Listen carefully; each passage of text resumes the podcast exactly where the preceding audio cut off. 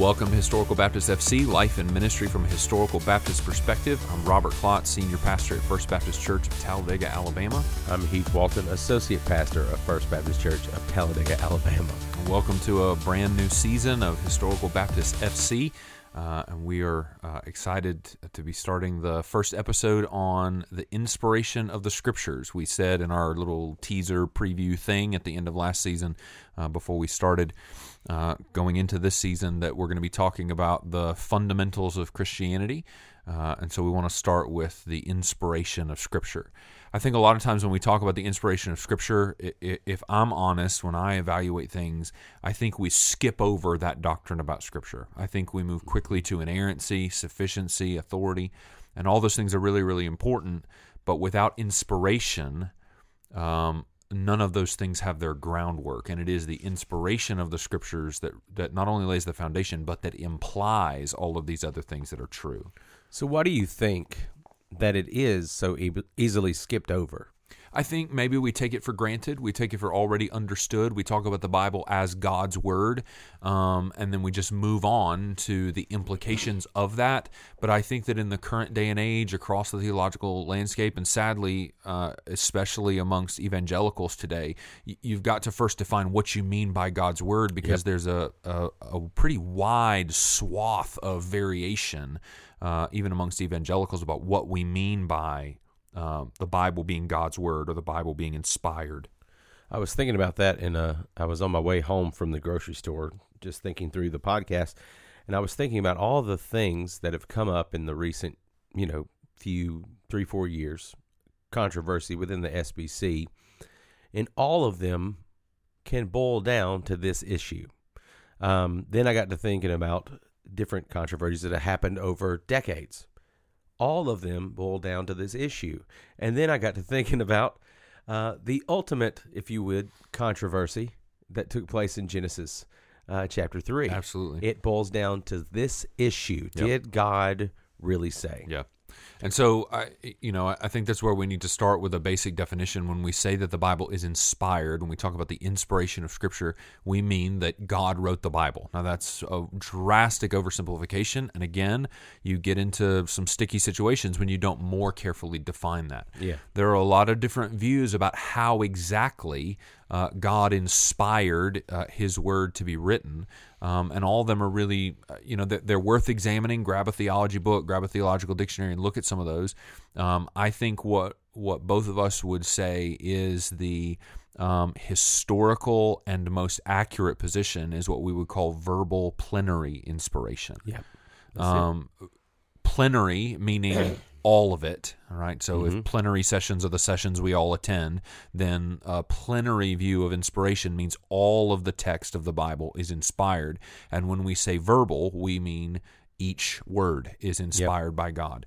Um, so every single word in Scripture is inspired directly by God. Now, just to give you sort of, you know, again, not to go through every single view and across, you know, every single uh, bit of the spectrum, but uh, on the um, I get well I, on one side of sort of that verbal plenary understanding, you would have what you call dictation theory, mechanical dictation, right? Mm-hmm. Which is where God um, literally gave every single word, and and you know He said write this, and they wrote that, and He said write this, and they wrote that. Now, where we have to be careful is there are some parts of Scripture where that's exactly how it was inspired.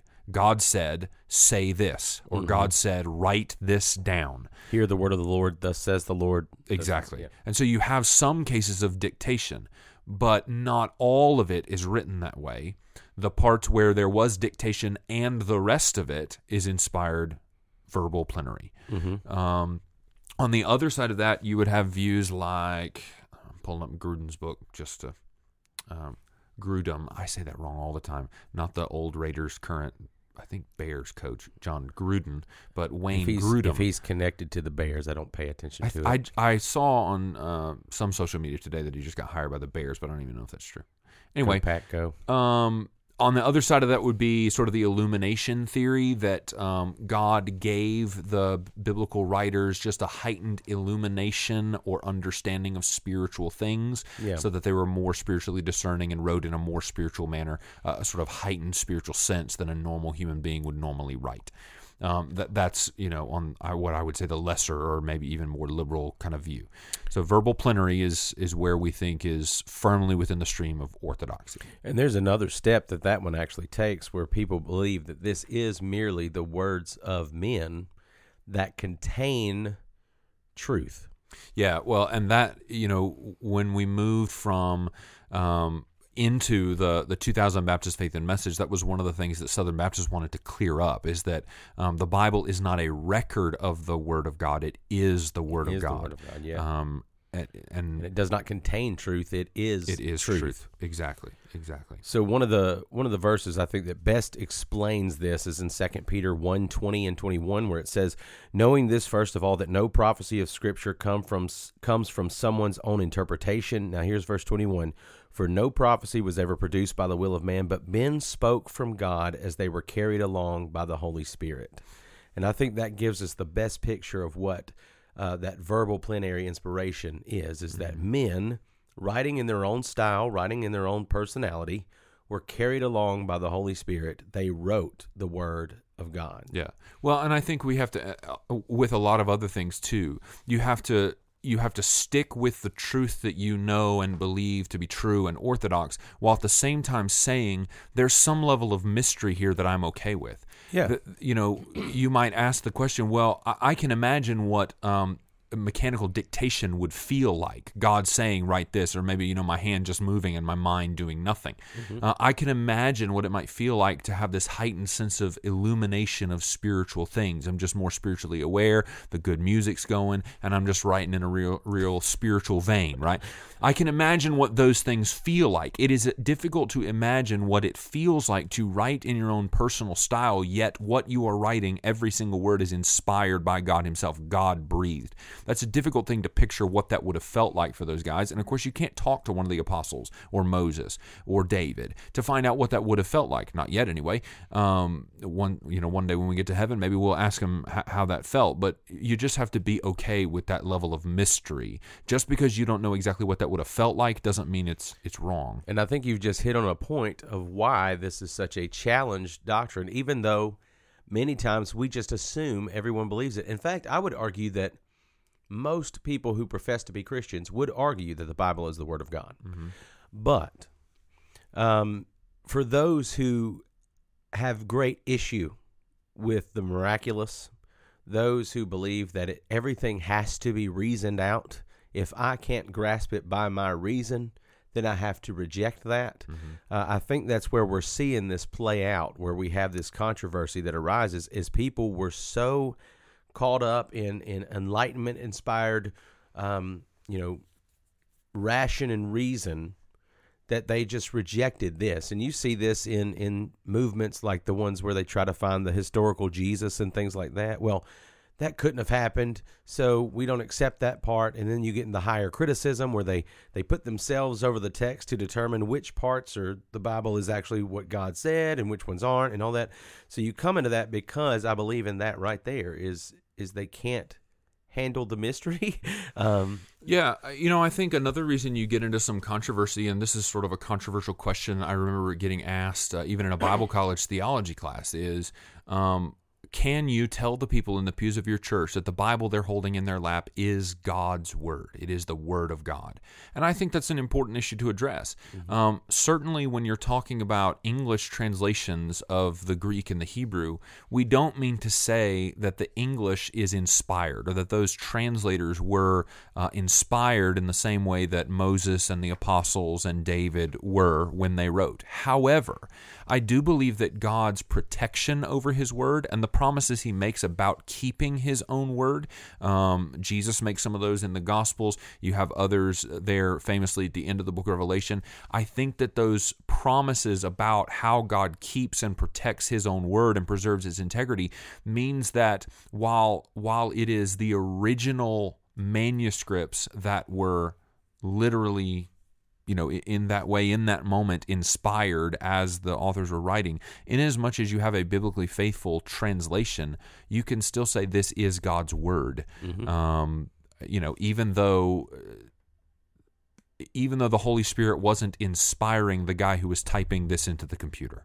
Does Yeah. that make sense? Is that a fair way to say that? Well, you know, the other question that I would I would ask back to someone who would have those kind of protestations uh, is, you know, if you don't trust that God can protect His word, why do you trust Him for anything? Mhm. If He couldn't do that, then Mhm. then how can you even expect for Him to protect or provide for you? Yeah.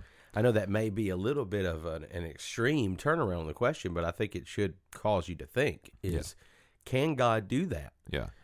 Well, and I think yes, we could get into the weeds of like dissecting the gnat of, of where where you would put inspiration uh, versus English translations and whatever else. But I think you can faithfully say the Bible I hold in my hand is the Word of God, um, because he, he protects it and oversees that process and is, is sovereign even in all of those things. And in all of those instances where people say, "Well, see, there's a translation error there," those mistakes they're they're not big mistakes. That they're mostly grammatical. They're not. It hasn't actually changed. It doesn't change anything about the message of what is being spoken. So it is the word of God. Um, Well, now you, you use the word mistakes, which is an interesting term because we'll get into that, of Yeah, course, in the next episode when we talk about in, uh, inerrancy. inerrancy. uh, mistakes in translation versus errors in the text. But yeah, we'll- there's a we'll big difference. for- We'll get there. Hey, there's a you know a nice little teaser for the next episode. Is that the next one? Yeah. Okay, sure. Why not? naturally. Uh, and so, you know, we we have scripture. Speaking of scripture, we know the best way to interpret scripture is against scripture itself. So, 2 Timothy 3:16, all scripture is breathed out by God. Uh, old translations use the phrase or the term inspired. Um, of the terms that we're going to be talking about, that's the only one that's in a in an English translation is inspired. So all scriptures breathed out by God and profitable for teaching, for reproof, for correction, for training in righteousness, that the man of God may be competent, equipped for every good work. Um, for me, just the way that I believe, this does not leave room to deny divine inspiration.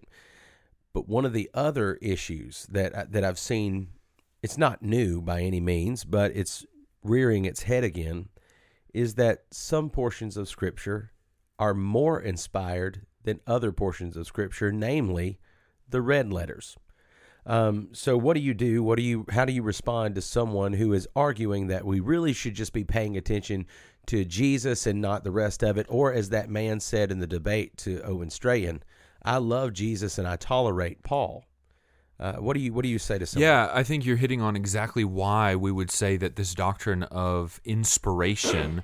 Uh, it's easy to skip over, but it's never prudent to skip over it or take it for granted because, um, again, w- when we talk about what are uh, hmm, what are the main card fights in evangelicalism today? You're talking about sufficiency and inerrancy, right? Those are the two things. But so much of it boils down to what you believe or don't believe about inspiration. Yeah. Um, and, and that's why you, you can't just skip over this.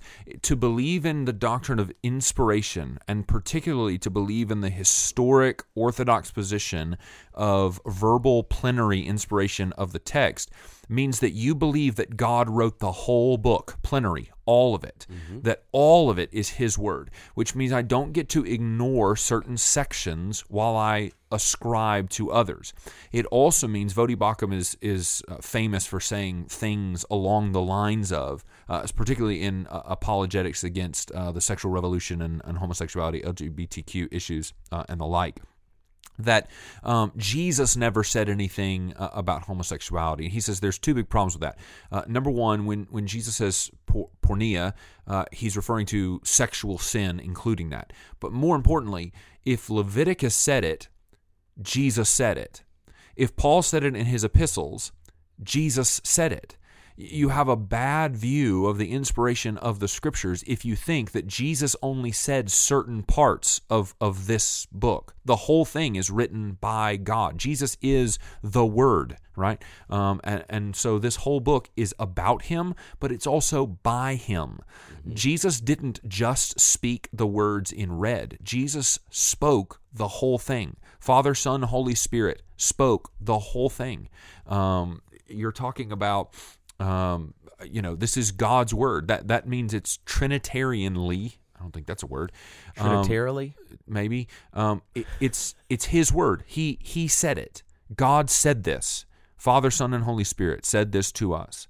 Um, I, I I'm ha- holding my hand right now a red letter edition, but I I I kind of like that uh, Crossway and and others don't publish as many red letter editions as I think they used to. Mm-hmm. I think every King James I've ever held is is red letter. I know they have you know some of the publishers of King James right now also don't have red letter or you know have other non red letter editions. But um, you know what? I, I think there's even if it was on accident or by happenstance, I think there's some wisdom in that because yes it's it's neat to be able to you know flip through the gospels and see oh here's where jesus spoke but in reality if i'm thumbing through the psalms the holy spirit carried david along to write this which means We should just have a red letter Bible with every word being read. it, it, it's all his word and and i don't get to differentiate and as you said uh, the example that that you used of uh, i love jesus but i tolerate paul well then you don't love jesus because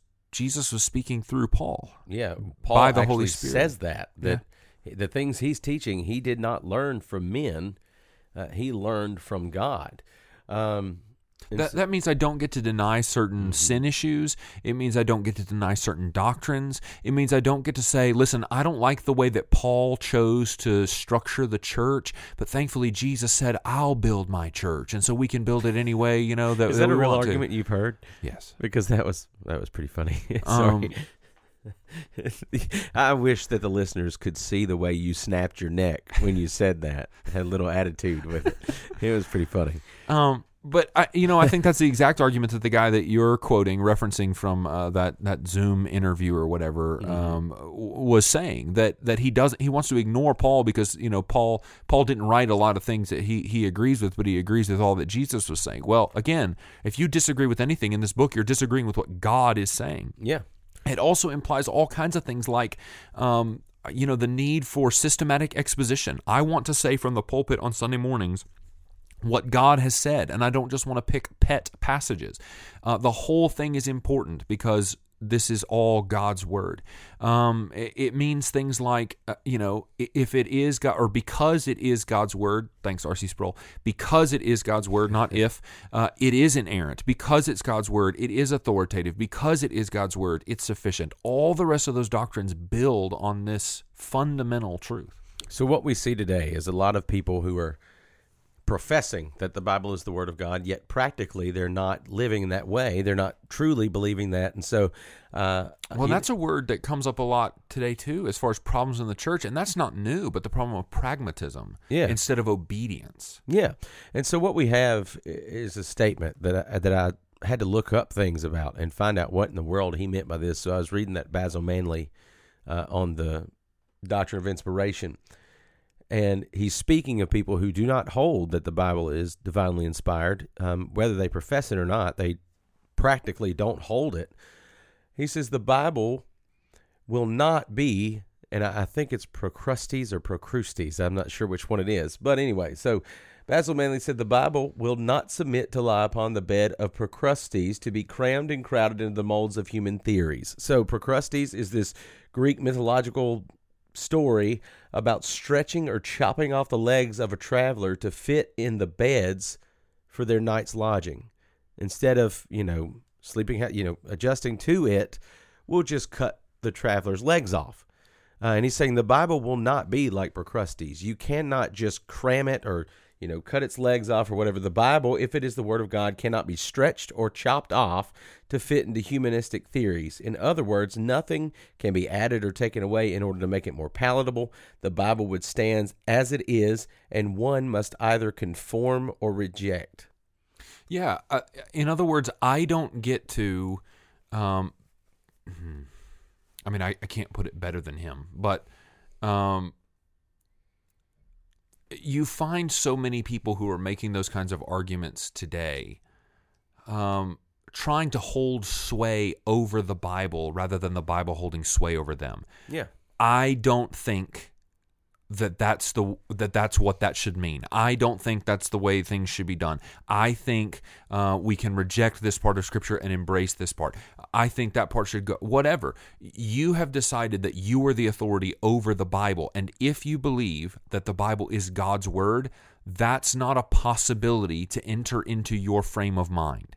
It's not a hermeneutic you can use to be able to say, this is what I think ought to happen here. It the question and the hermeneutical uh, the hermeneutical principle you have to abide by is what has God said, and then the application principle is okay. If God said this, then I have to do this. Not what do I want to do, and so what does God say about it, and can we make those two things meld? No, there's one. There's an immovable object in the room if we believe in inspiration, and we do, and that means that everything else changes. Uh, you know, as as we talk about those fundamentals of Christianity, because this is God's word, it doesn't matter what the culture says and it doesn't matter what I think. At the end of the day, it matters what God said, and He He gave us a written record of it. Yeah, and so I, was reading uh, The Marrow of Theology today by William Ames. Um, it's interesting you brought that point up because I was reading that not to prepare for a podcast, just reading it. Uh, and his big thing was that faith and obedience that they go together. As in, faith is something that works out. Um, and that was one of his big arguments was if God has said it, the proper response is, okay, I do it. You know, Well, the old joke about fundamentalists and fundamental Baptists is, well, God said it, I believe it, and that settles it.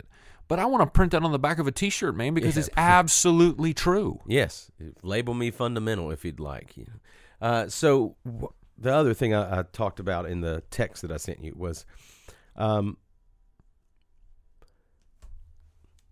let's imagine for a moment that the Bible is not inspired. What are the problems that come forth from that? Now, one of them, I have three. One of them we will talk about next in the in the next episode, not now. Um, that it would furnish no infallible standard of truth. So we'll leave that one alone for just a minute, and we'll we'll save that. Second one, it would present no authoritative rule for obedience and no ground for confident and everlasting hope. And so Basil Manley said it this way it would contain advice instead of commands, suggestions instead of instructions, surmises of men instead of promises of God. It would give no firm ground on which to base our convictions, to build our hopes, or to order our lives. Uh, and I thought that statement, I, that's why I wrote it down. That that sums it up right there. Is what do you have to lean on at that point? And the third one he put up was it would offer no suitable means for testing and growing one's faith and drawing the soul lovingly to their heavenly Father, rather than being a disciple, a learner who sits at the feet of Jesus, right? Of those who would say that the Bible is not inspired, rather than being a learner who sits at the feet of Jesus, uh, James Bannerman wrote, He comes to the Bible, he sits over its contents in the attitude of a judge who has decided for himself what in it is true and worthy to be believed, and what in it is false and deserving to be rejected, not in the attitude of a disciple who, within the limits of the inspired record, fills himself at Jesus' feet to receive every word that cometh out of his mouth. So, what does it speak to the pride of men when the doctrine of inspiration is rejected? Yeah, it it means that I think that I can hold sway o- over the text. Now, I, I think, sadly, you have this practically applied more than it would ever be theologically fessed up to. yeah. Um, And, it, and it's in all the different categories we'll be talking about. It fleshes itself out through all of those. It permeates it. and it leaves it leaves a power vacuum. And power vacuums always have to be filled with somebody or something. Yeah. And I think if we're honest, and, and again, the reason we, we wanted to, you know, sort of change directions and start from the basics this season and all those things is because I think you see a lot more of that than anybody would fess up to in evangelicalism right now. Yeah. That's that's You see a practical denial of inspiration from people who would say the Bible is God's word, but they don't who would call- practically mean that. people who would call themselves the people of the book. Yes. And so you end up with that power vacuum of who's in charge, what direction are we going, what are we going to decide about this, what are we going to do about that, um, whose opinion should we listen to, what is the world going to think of us, all those sorts of things. You've got this power vacuum. Who's going to be in charge? Is the culture going to rule? Are um, our best and brightest denominational politicians going to rule? Are our biggest churches going to rule? Are our biggest financial donors going to rule? Who's going to be in charge? Is the loudest voice in the room going to rule? Who's in charge? Well, the answer is simple if you believe in inspiration. The Bible's in charge, and we do what it says. But now, I think sadly, then, you not only see this in terms of denominational politic and evangelical, you know, lobbying and gerrymandering and flippity floppity around. You you've also got it. I can't find my words. You've also got it in local churches now. It is bled into local churches where now, you've do got You, do you think? Let's pause for a second. Do you think that it started at a denominational level and led to local churches, or It might it be the other starting way in around. local churches and, and bleeding into denominational. it might be the other way around. It, it's for me. It's hard to put my finger on. I I would I would tend to say in timeline it seems to have started more in local churches and sort of bled into those other structures. But at some point, it's a cultural thing amongst evangelicals. And so, wherever it came from, what you've got is what we talked about on those bigger levels, but then even at the local church level, and, and honestly, social media, sadly, is a place you're going to see these kinds of things all the time. Well, I just don't think that's true. Yeah. The Bible didn't ask you No. if you thought it was true.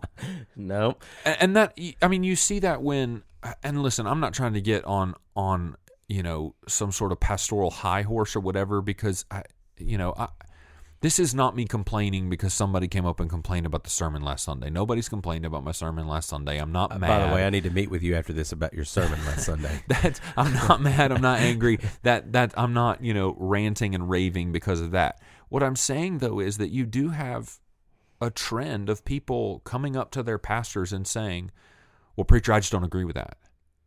Yeah. And sometimes you get pastors who've gone way out into left field and said who knows what. But if they've been faithful to preach the word, I didn't ask you if you agreed or not, and neither did the Bible. Yeah. Um, So, going back to that, where it may have come from thing, that that just made me start thinking like, okay, who is it that influences local church pastors? Uh, and usually it's your celebrity types, right? Um, and seminaries. and seminaries. Uh, and so one thing I was thinking about just then, of course, We're not starting a war. N- No. Uh, one thing I was thinking about though was let's just think about some practical things in church life. So, um, of course, your area in, in your doctoral studies was revitalization. Mine is in basically church health and growth. Um, so, because some men wrote these books that every one of them, as far as I know, after reading all of their books, all of these books, they would all profess the Bible to be the Word of God. And yet, in many of these books, you would see a shift in, in church polity because they believe it works, a shift in the mission and the message of the church for some because it works, a shift in, um, you know, basically how the church just carries out ministry because it works. Yes, it's a move um, to pragmatism over obedience. Yes. By the way, to use an example that was central in my passage, uh, the, my, my sermon a couple of weeks ago, um, Gideon doesn't conquer the Midianites if he goes with what works. Yeah. Whoever went into battle with a pot, a candle, and a trumpet.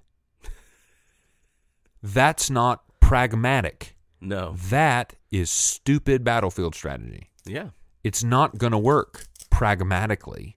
But the issue for Gideon wasn't mean- pragmatism, Uh, it you- was obedience. They didn't go around and do surveys and, and look at all these other battles. oh, now you're meddling. Uh, they, you know, you know guys who's never been in battle, or maybe we're only in battle for two minutes or so, going around doing surveys to find out. You can't possibly be referring to anything specific.